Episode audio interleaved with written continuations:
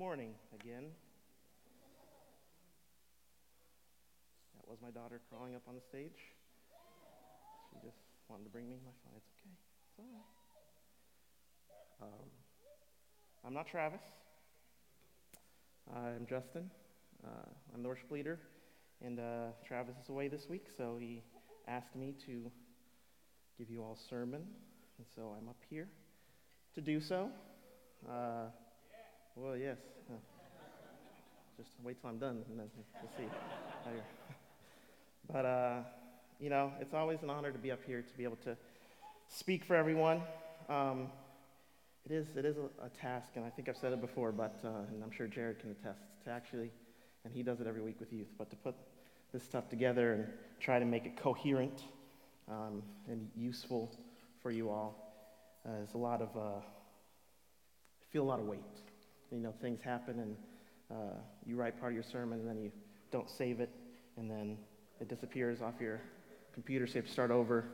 Um, so it's just, it's a stressful time, but I'm just uh, so glad for the opportunity to speak with you all. Um, and uh, I also just want to say I need to shout out my wife, Renee, because uh, uh, I was living kind of a nightmare this morning and uh, preaching, and I forgot something at home, and she put three of our kids together real quick and got into church um, and got us the things we need so that we could broadcast uh, for everyone at home. So um, I'm so appreciative uh, of her um, being able to do that. But let me dive right into it here.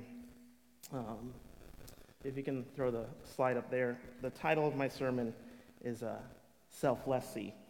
Um, because uh, I feel like we need to be more selfless and not so much selfie. Um, so that's why it's like that. It's not a real word, but I just, um, I don't know that selfie is either. Maybe they have added it to the dictionary. Um, but it got me to thinking, uh, you know, just about bumper stickers. Uh, oddly enough, I was just thinking to myself, who came up with bumper stickers? And I looked it up. It was Forrest P. McGill. Uh, and he realized that some self adhesive from uh, the World War II era was great for uh, putting advertising on vehicles. And so the earliest uses for bumper stickers were tourist attractions, uh, marine gardens somewhere in Florida, uh, you know, several, Seven Falls, Colorado. And I know you're wondering, uh, the political bumper stickers didn't happen until 1952. Uh, uh, so, and I was at a gas station recently, and a gentleman placed a very large bumper sticker on his car as he was uh, get, getting his gas. Um, and it was a very political sticker, and it showed me very clearly um, his views. And it led me to think why do people put these bumper stickers on their cars? Um, you know, like everyone dri- driving around is just dying to know exactly what you believe in. I mean, honestly, have you ever been driving down 95, staring at the Honda CRV in front of you, thinking, man, I wish I knew all this person's thoughts and beliefs on various life and political subjects. I'm guessing no. Um, and this, uh, all this thinking uh, then led me to think about Facebook and what it's become. Um, it's just another place where, in our society today, we believe everyone should be privy uh, to all thoughts and positions we support that run through our minds on a daily basis. Um, I remember the good old days of Facebook when you were just posting about how far you were in Farmville, um, or you're trying to find every friend from you know elementary school uh, from the past. Um, now it's just an, ex- an, extension of everyone's mind uh, and front and center for your, your viewing pleasure 24 7. Support this. Love this. I hate this. Look at this. I just ate that. And on and on it goes. Um, you know, so I just sit here and I think, is this what we were called to be? Should my focus be on my beautiful reflection that I stare at in the mirror every morning? No, it's, it's not. Just, just be clear. um, uh, is this what God has called us to do with our lives? Focus on me and make sure the world knows about me. Um, we love us some we, or me, or you. Uh, you, you get what I'm trying to say. In an age that is moving faster than ever before, and where personal interaction is at a minimum, um, we seem to lo- lose sight of uh, what's around us and found a very narrow focus on just our, our individual selves. Um, so, how do we get back on track? Um, we have to move from selfie to selflessy. Uh, and so, I want to take a look here at two places uh, real quick before we dive in uh, to what we're going to focus on, um, where I think it's made very clear what we should do um, with our lives. Um, and so, the first place is Matthew 22, 36 through 39. If you have your Bibles or Bible app. And it says, Teacher, which is the greatest commandment in the law? Jesus replied, Love the Lord your God with all your heart and with all your soul and with all your mind. This is the first and greatest commandment, and the second is like it love your neighbor as yourself. All right, what we, what we find here, very clear from Jesus. First command is to love God. And the very next one, right after loving God, is love your neighbor. And he continues um, a little down the road in Matthew 28, 16 through 20. It says, Then Jesus came to them and said, All authority in heaven and on earth has been given to me. Therefore, go and make disciples of all nations, baptizing them in the name of the Father, and of the Son, and of the Holy Spirit, and teaching them to obey everything I have commanded you. And sh- surely I am with you always to the very end of the age. It's pretty clear cut if you ask me, and straightforward from our Savior's mouth. Love God, love your neighbor, make disciples. There's not a lot of room for being selfish in these directives. So we're going to travel uh, down to the road between Jerusalem and Jericho, and we're going to look at the story of the Good Samaritan this morning to help us refocus our hearts and our minds. Um, so now you can turn with me to Luke 10. 25 to 37. On one occasion, an expert in the law stood up to test Jesus. Teacher, he asked, what must I do to inherit eternal life? What is written in the law? He replied. How do you read it? He answered, Love the Lord your God with all your heart, and with all your soul, and with all your strength, and with all your mind, and love your neighbor as yourself. You have answered correctly, Jesus replied. Do this, and you will live. But he wanted to justify himself, so he asked Jesus, And who is my neighbor? In reply, Jesus said, A man was going down from, Jericho to, or from Jerusalem to Jericho when he was attacked by robbers. They stripped him of his clothes, beat him, and went away, leaving him half dead. A priest happened to be going down the same road, and when he saw the man, he passed by on the other side. So too, a Levite, when he came to, uh, to the place and saw him, passed by on the other side. But a Samaritan, as he traveled, came where the man was, and when he saw him, he took pity on him. He went to him and bandaged his wounds, pouring on oil and wine. Then he put the man on his own donkey, brought him to an inn, and took care of him. The next day he took out two denarii and gave them to the innkeeper. Look after him, he said, and when I return, I will reimburse you for, an extra, for any extra expense you may have. Which of these three do you think was a neighbor to the man who fell at the hands of the robbers? The expert in the law replied, The one who had mercy on him. Jesus told him, Go and do likewise. This is a very powerful parable, or uh, a PP, or what I like to say, P squared. Um, now, let me just give you some background on this road to Jericho. Uh, we're heading down because the elevation of Jerusalem is set higher than Jericho. Um, you're also moving into a barren, uh, pretty much desert area. Uh, so there's not a lot, a lot around for, here for anybody. You're basically walking 18 miles down a rocky downhill desert. Uh, the road, it was a major thoroughfare for caravans, military, and whatnot, uh, but because of the, the makeup, uh, there was isolating aspects of the road where there were many places where people, for people to hide and rob you, and for you to be on your own in that moment. Uh, so, what do we really learn from this P squared? Uh, remember, powerful parable. Um, well, to understand that, we now must understand the relationships taking place here. Now, the man was robbed, left for dead on the road. Uh, we, and we see in verse 31 a priest passes this man and moves to the other side of the road. A priest, you would think, would be the first to come to this man's aid. Priests were the high authority on law and guiding people religiously, And yet he decides to move to the opposite side of the road. This would be like me laying on the side of the road, beat up, Travis seeing me, and pulling the old, uh, oh, what's over here uh, routine? I'm going to head over here. That's it's not a good look. Uh, and then Jesus continues in verse 32. He says, A Levite then comes by and does the same thing. So remember, I'm on the ground, I'm bloody uh, on the side, all my things are taken. My pastor's passed me, and now a church member, let's say Sean, my bassist uh, for the worship team, he, uh, he suddenly uh, gets an important phone call and needs to get to the other side of the road. I see you, Sean. I know you saw me. then we finally get to verse 33, and a Samaritan strolls on by. Does he run to the other side? No. He takes pity on the man and goes to bandage him up and take care of him. And we see that in 33 and 34.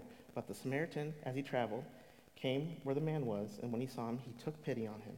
He went to him and bandaged his wounds, poured, pouring on oil and wine, and then he put him on his own donkey, brought him to an inn, and took care of him. Now, if you do not understand the significance of this yet, um, as the parable's playing out, then I have to give you a little bit more of a backstory. Samaritans and Jews were like Florida State and UF, or Dallas, those Dirty Eagles, or any other NFC East team, or if sports references aren't for you, like hot and cold. Um, you know, these groups of people were opposites. Um, the Jews saw themselves as the top of the totem, and the Samaritans were way down at the bottom of society's rankings. Um, so basically, a murderous sinner who doesn't have a relationship with Christ stopped to help me over Travis and Sean, I mean, I mean a priest and a Levite. Um, I kid, but seriously, Samaritans were looked down on by the Jews. And now, being a African myself, I am mixed, black and white. Um, I can attest to the Samaritans' plight here. Um, they hailed, the Samaritans that is, from Samaria, shocker, um, which is north of Jerusalem, and they were half Jew, half Gentile. Ooh. Um, yes. Um, back when the kingdoms were split, right, we had the north kingdom and the south, the north being Israel and the south being Judah. Uh, they were taking turns not listening to God, uh, and one of the punishments for the north was being occupied by the Assyrians in 721 BC. Um, and then they started some intermarriage there in, uh, with the Israelites, and boom, you get some Samaritans.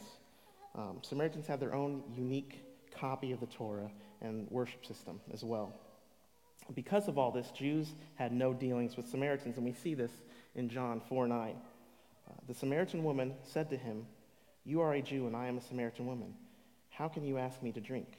For Jews do not associate with Samaritans. There was no association. And we see further divide um, if you look at Nehemiah when he's rebuilding the walls in, uh, in Jerusalem. Samaritans were the ones opposing Nehemiah, and they were trying to cause trouble for him as they considered themselves true descendants of Israel. What Jesus paints for us here is a beautiful picture of expectations about um, what we think should happen and doesn't. Uh, and the most likely, uh, most unlikely of happenings is the actual result. Jesus starts with the most likely source of aid, the priest, and works down the line of people who should show grace and care for others with the Levite. And then we finally reach what was considered by the Jews the, the least of society in the Samaritan, who lends the care and aid. Has that ever happened to you? Something unexpected happens that you did not think would come from a place that did? Uh, maybe it's a boss that's always on your case, but then you receive a recommendation or promotion with high praise from that boss, or maybe it's that neighbor who doesn't know how to maintain their yard and lets their animals poop all over your side, and uh, who you fought with many times, but uh, then offers to assist with a dead battery in your car. Whatever the situation may be, Jesus is painting a clear picture of just how impressive this act was. So let's dive into it a little more. Uh, uh, just what uh, this Samaritan did uh, to his assumed enemy. As we read in Luke 10:35 again, it says, "The next day he took out two denarii and gave them to the innkeeper. Look after him, he said, and when I return, I will reimburse you for any extra expense you may have. Not only did the Samaritan help the man and then take him to safety, but he then pays for him to stay at a hotel and cover any costs that may take place. And we see that he prepays with two denarii. And I always find it interesting in the Bible, you know, money, measurements. I'm never quite sure what they mean. Doesn't mean an inch, doesn't mean 20 miles. Um, so there is a note in there uh, for denarii, and it says um, that it's the usual daily wage for a laborer. So this Samaritan rescued the fallen man, found him shelter, and then paid two days' worth of his work to assist in his recovery. And then he said, also said, you know, he'd cover any extra charges. I assume that that was a big deal to give up, give up two days of your wages um, and possibly more just to help a stranger. I mean, how many of you right now would give up two days of your labor to help a stranger? Uh, when you think about it, uh, when you put it in those terms, it's, it's pretty impressive and selfless thing the Samaritan did. So, what am I getting at here? Um, we're going to just focus on the event, and I, I, really just want to talk about some of the selfish things uh, that took place um, at the beginning as compared to the selflessness of the Samaritan. And the first uh, behavior I noticed was that um, taking what is not yours. All right? Again, we read in Luke 30, uh, 10, verse 30. In reply, Jesus said, A man was going down to Jerusalem to Jericho. When he was, then he was attacked by robbers. They stripped him of his clothes, beat him, and went away, leaving him half dead. The, the robbers attacked this man. They beat him. They left him naked and barely alive. They had no right to this man's belongings or to cause him harm, yet they decided it was right for them to do so. Why? As far as the story goes, the parties did not know each other. There was no debt or feud, just men who wanted to take from their neighbor. How often do we do that same thing? We might not beat and rob someone, all right? But how, how, how often are we maybe at work not, you know, maybe using that time wisely? That's could be seen as theft, right? Um, and there's two verses here that go along with this, you know, taking of what's not yours.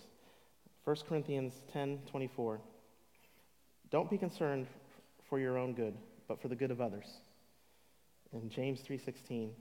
For where you have envy and selfish ambition, there you find disorder and every evil practice. It says it right here.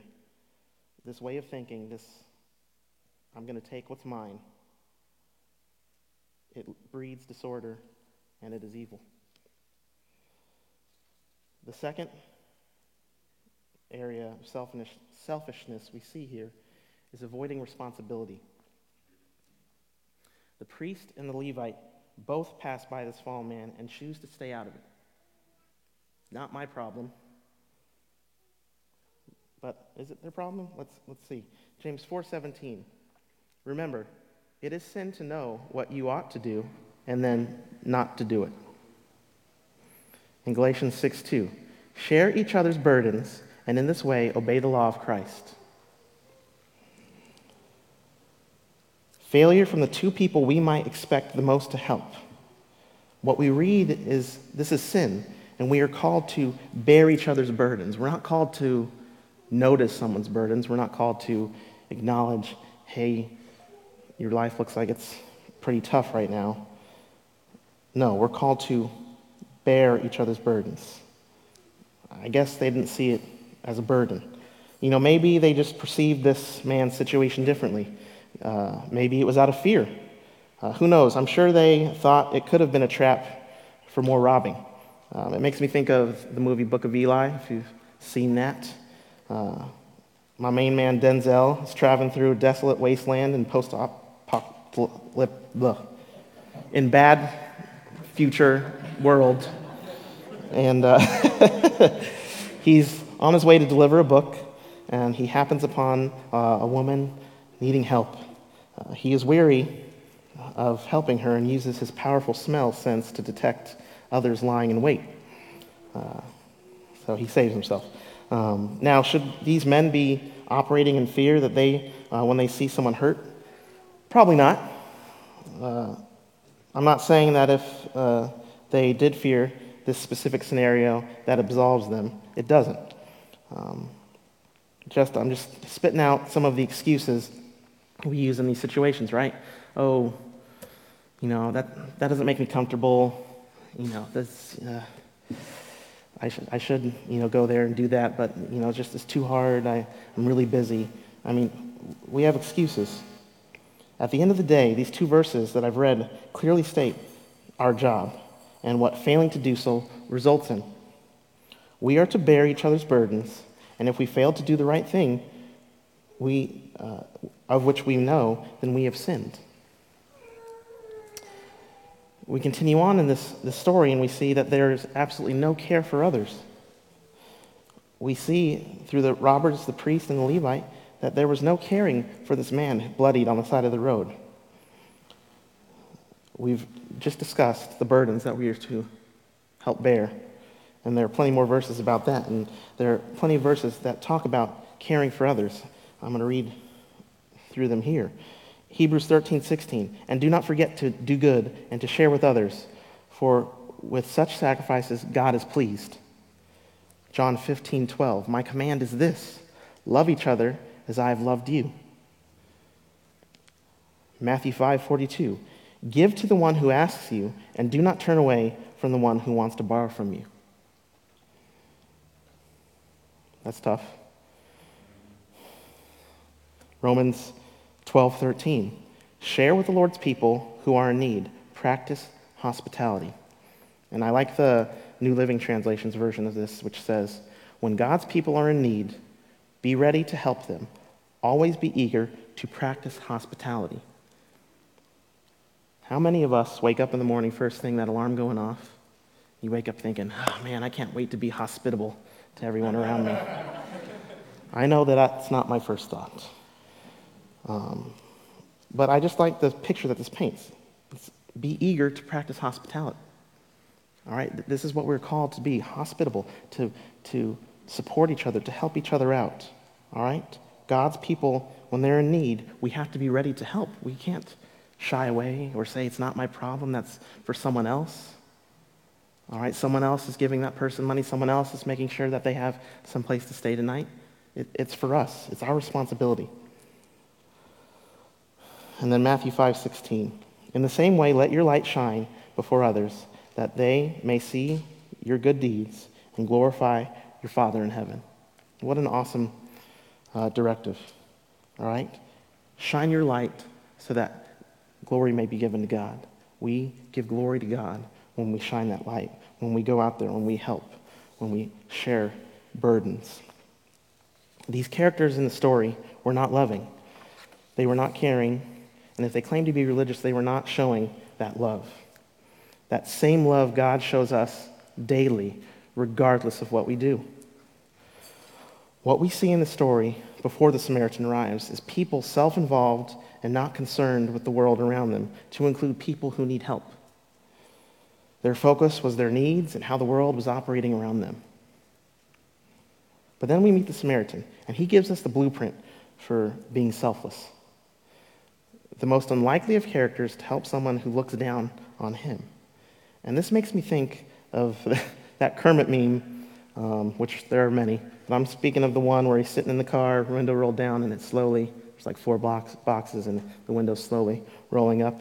Usually the implication is like, oh, I see you over there, need help. Well, that's none of my business. It's usually sports related.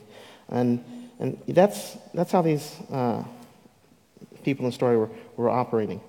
Um, did the Samaritan have these thoughts in his mind? Not at all. From what we see, there's no hesitation in his mind of what to do. He just does. The Samaritan, as he travels again, verse 33, he came to the man, he sees the man, he pities him, and he goes to bandage him. It doesn't say he thinks about it, he kind of wrestles, kicks the dirt, should I do this? He goes and he does. He comes to this battered man's aid and takes him to safety and continues to look after him past just rescuing him to make sure that he's okay. Here we see this man make a decision to care, to take responsibility, and bear the burden of his fellow man. The Samaritan is living the words that we read now in Philippians 2, 3, and 4. Don't be selfish. Don't try to impress others. Be humble, thinking of others as better than yourselves. Don't look out only for your own interests, but take an interest in others too.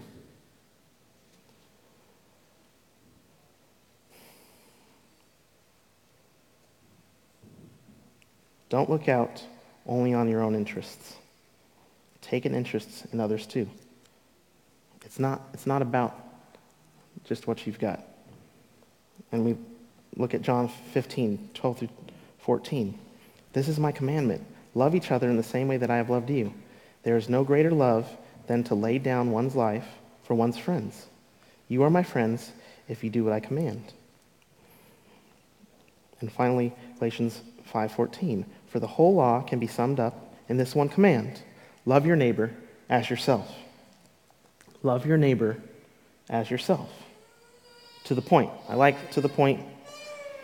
I don't like to dance around things.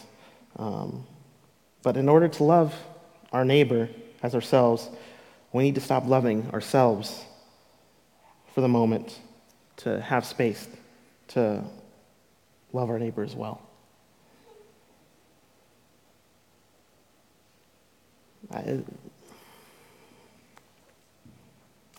and, I, and I'm guilty. I'm, I'm first in line uh, for selfishness.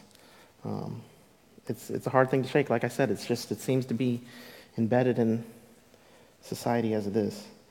Um, but we are called to not be focused on ourselves, but to be focused on what's going on. And I'm going to summarize all this rambling uh, that I have with one question, and that is who or what is your Samaritan moment right now? We live in a world so focused on self, it's, it's crazy. I mean, just, you know, the times now, uh, with technology being what it is, uh, just the shift of the world, the focus is, is me. What's good for me? How does this make me feel? It's not we. It's not how are you doing. It's not how are things going over there for those people. I mean, I joked earlier about the bumper stickers uh, on Facebook, but it really isn't a joke. Uh, for some reason, we've reached a point where we think it's normal or pertinent to the world to know our thoughts and opinions on everything. Uh, even now, there are some people who believe that if people don't support the things we support, that they're bad people, lost causes, or just people who I shouldn't associate with. Uh, there's this what are you doing for me idea uh, in how life should work. Is this what Jesus uh, finished his P squared with? As long as the, I benefit, uh, then I'll do the work? No. We see in Luke 10 36 and 37. He asks, Which of these three do you think was a neighbor to the man who fell into the hands of robbers? The expert in the law replied, the one who had mercy on him. Jesus told him, Go and do likewise. We got to remember, Jesus was being tested by these highfalutin teachers. They wanted to see if Jesus would falter and say, You don't have to love certain people. He did so by illustrating beautifully that even if it is someone you disagree with or think ill, this does not change the fact that they are your neighbor. We did not create ourselves. We were created uh, with a purpose um, for our creation, and it wasn't self serving. It wasn't to live my best life, YOLO. It's not to determine who is politically or socially or morally right and then loathe and make enemies of all those who oppose my views. We're here to love, and we're here to spread God's light. To take a step out from ourselves and to take the temperature of what's going on around us. How are my neighbors doing? How's my friend doing? Even my family. And again, like I said, I'm first in line, the selfish train. Uh, putting myself, you know, even before my children or my, my wife. I mean, you have to actively think about these things. Life is tough, it's hard, there's a lot going on. And some of us have tons going through our mind. You're going through tough stuff. But at the end of the day, it's not, it's not about me and the, and the troubles that are going with me. It's about those who don't know Jesus, who are struggling, who are wondering if Jesus cares. And so I go back to Matthew 22, 36 to 39. Teacher, which is the greatest commandment in the law? Jesus replied, Love the Lord your God with all your heart, and with all your soul, and with all your mind. This is the first and greatest commandment. And the second is like it love your, love your neighbor as yourself. So if you don't take anything else away this morning from my talking, um, take this away. Love God, love your neighbor, and make disciples. Again, I ask, where are you right now? Is there a Samaritan moment there in your life? Uh, or moments that you're dealing with? Are you the priest? You know, you see something, hmm, I'm going to go over here. Are you the robber? You're taking things right now. You're, you know, and again, that doesn't have to be taking things tangibly. Are you taking your time and hoarding it to yourself, not giving your time to those closest to you? or those that need you? Um, is my focus on my life and how it's going and what can be done to make it better? Um, or is the focus on the burdens of those around me and how I can spread Jesus' light in this dark world?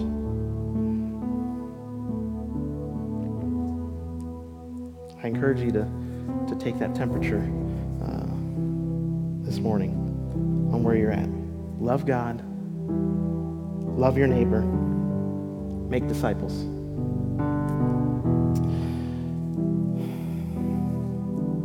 As we come toward the end of uh, the sermon, we're going to take our communion. So if you haven't yet, um, grab that from the back of the room. Uh, feel free to go ahead. It's on either sides of communion. But we're going to take uh, this time to remember what Jesus did for us in dying on the cross for our sins so that we might have everlasting life with Him. Uh, take this time to, to seek out where you're at what you've done. Ask for that forgiveness and just spend some time with God right now. Uh, ask Him to search you. But I'm going to pray for us, pray over this uh, communion. And I just want you to be thinking about your life? Are there decisions to be made? Uh, is there a burden that you have? If you have a burden, come tell me. Uh, I'd love to help you with your burden. If you're not comfortable, you got Jared, um, the elders, and you have family and friends. I mean, look around. Look at all these people here. This is, a, this is our family. All right? This is why we meet. This is why we come together. All right? We're here to build each other up, to support each other, uh, to know that we all share a common goal, uh, a common love for Christ Jesus. So if you have a decision, something to decide after this, make sure you bring it to someone. Don't, don't hold that to yourself. Bow with me as we uh, pray for uh, this communion. Dear Lord, uh, we're just so grateful, God, uh, that you saw fit to, to send your son, Jesus, to take on our shame, to take on our pain, Lord, to give us uh, the example how to live, of how to be, Lord, uh, to understand uh, so clearly that it's not about us. It's not about how good our life is, God. It's about everyone here on earth, Lord, who needs to hear your name that needs to hear the name of Jesus, that needs your needs you as a savior and your cleansing blood, Lord, to cover the sins that we commit, Lord.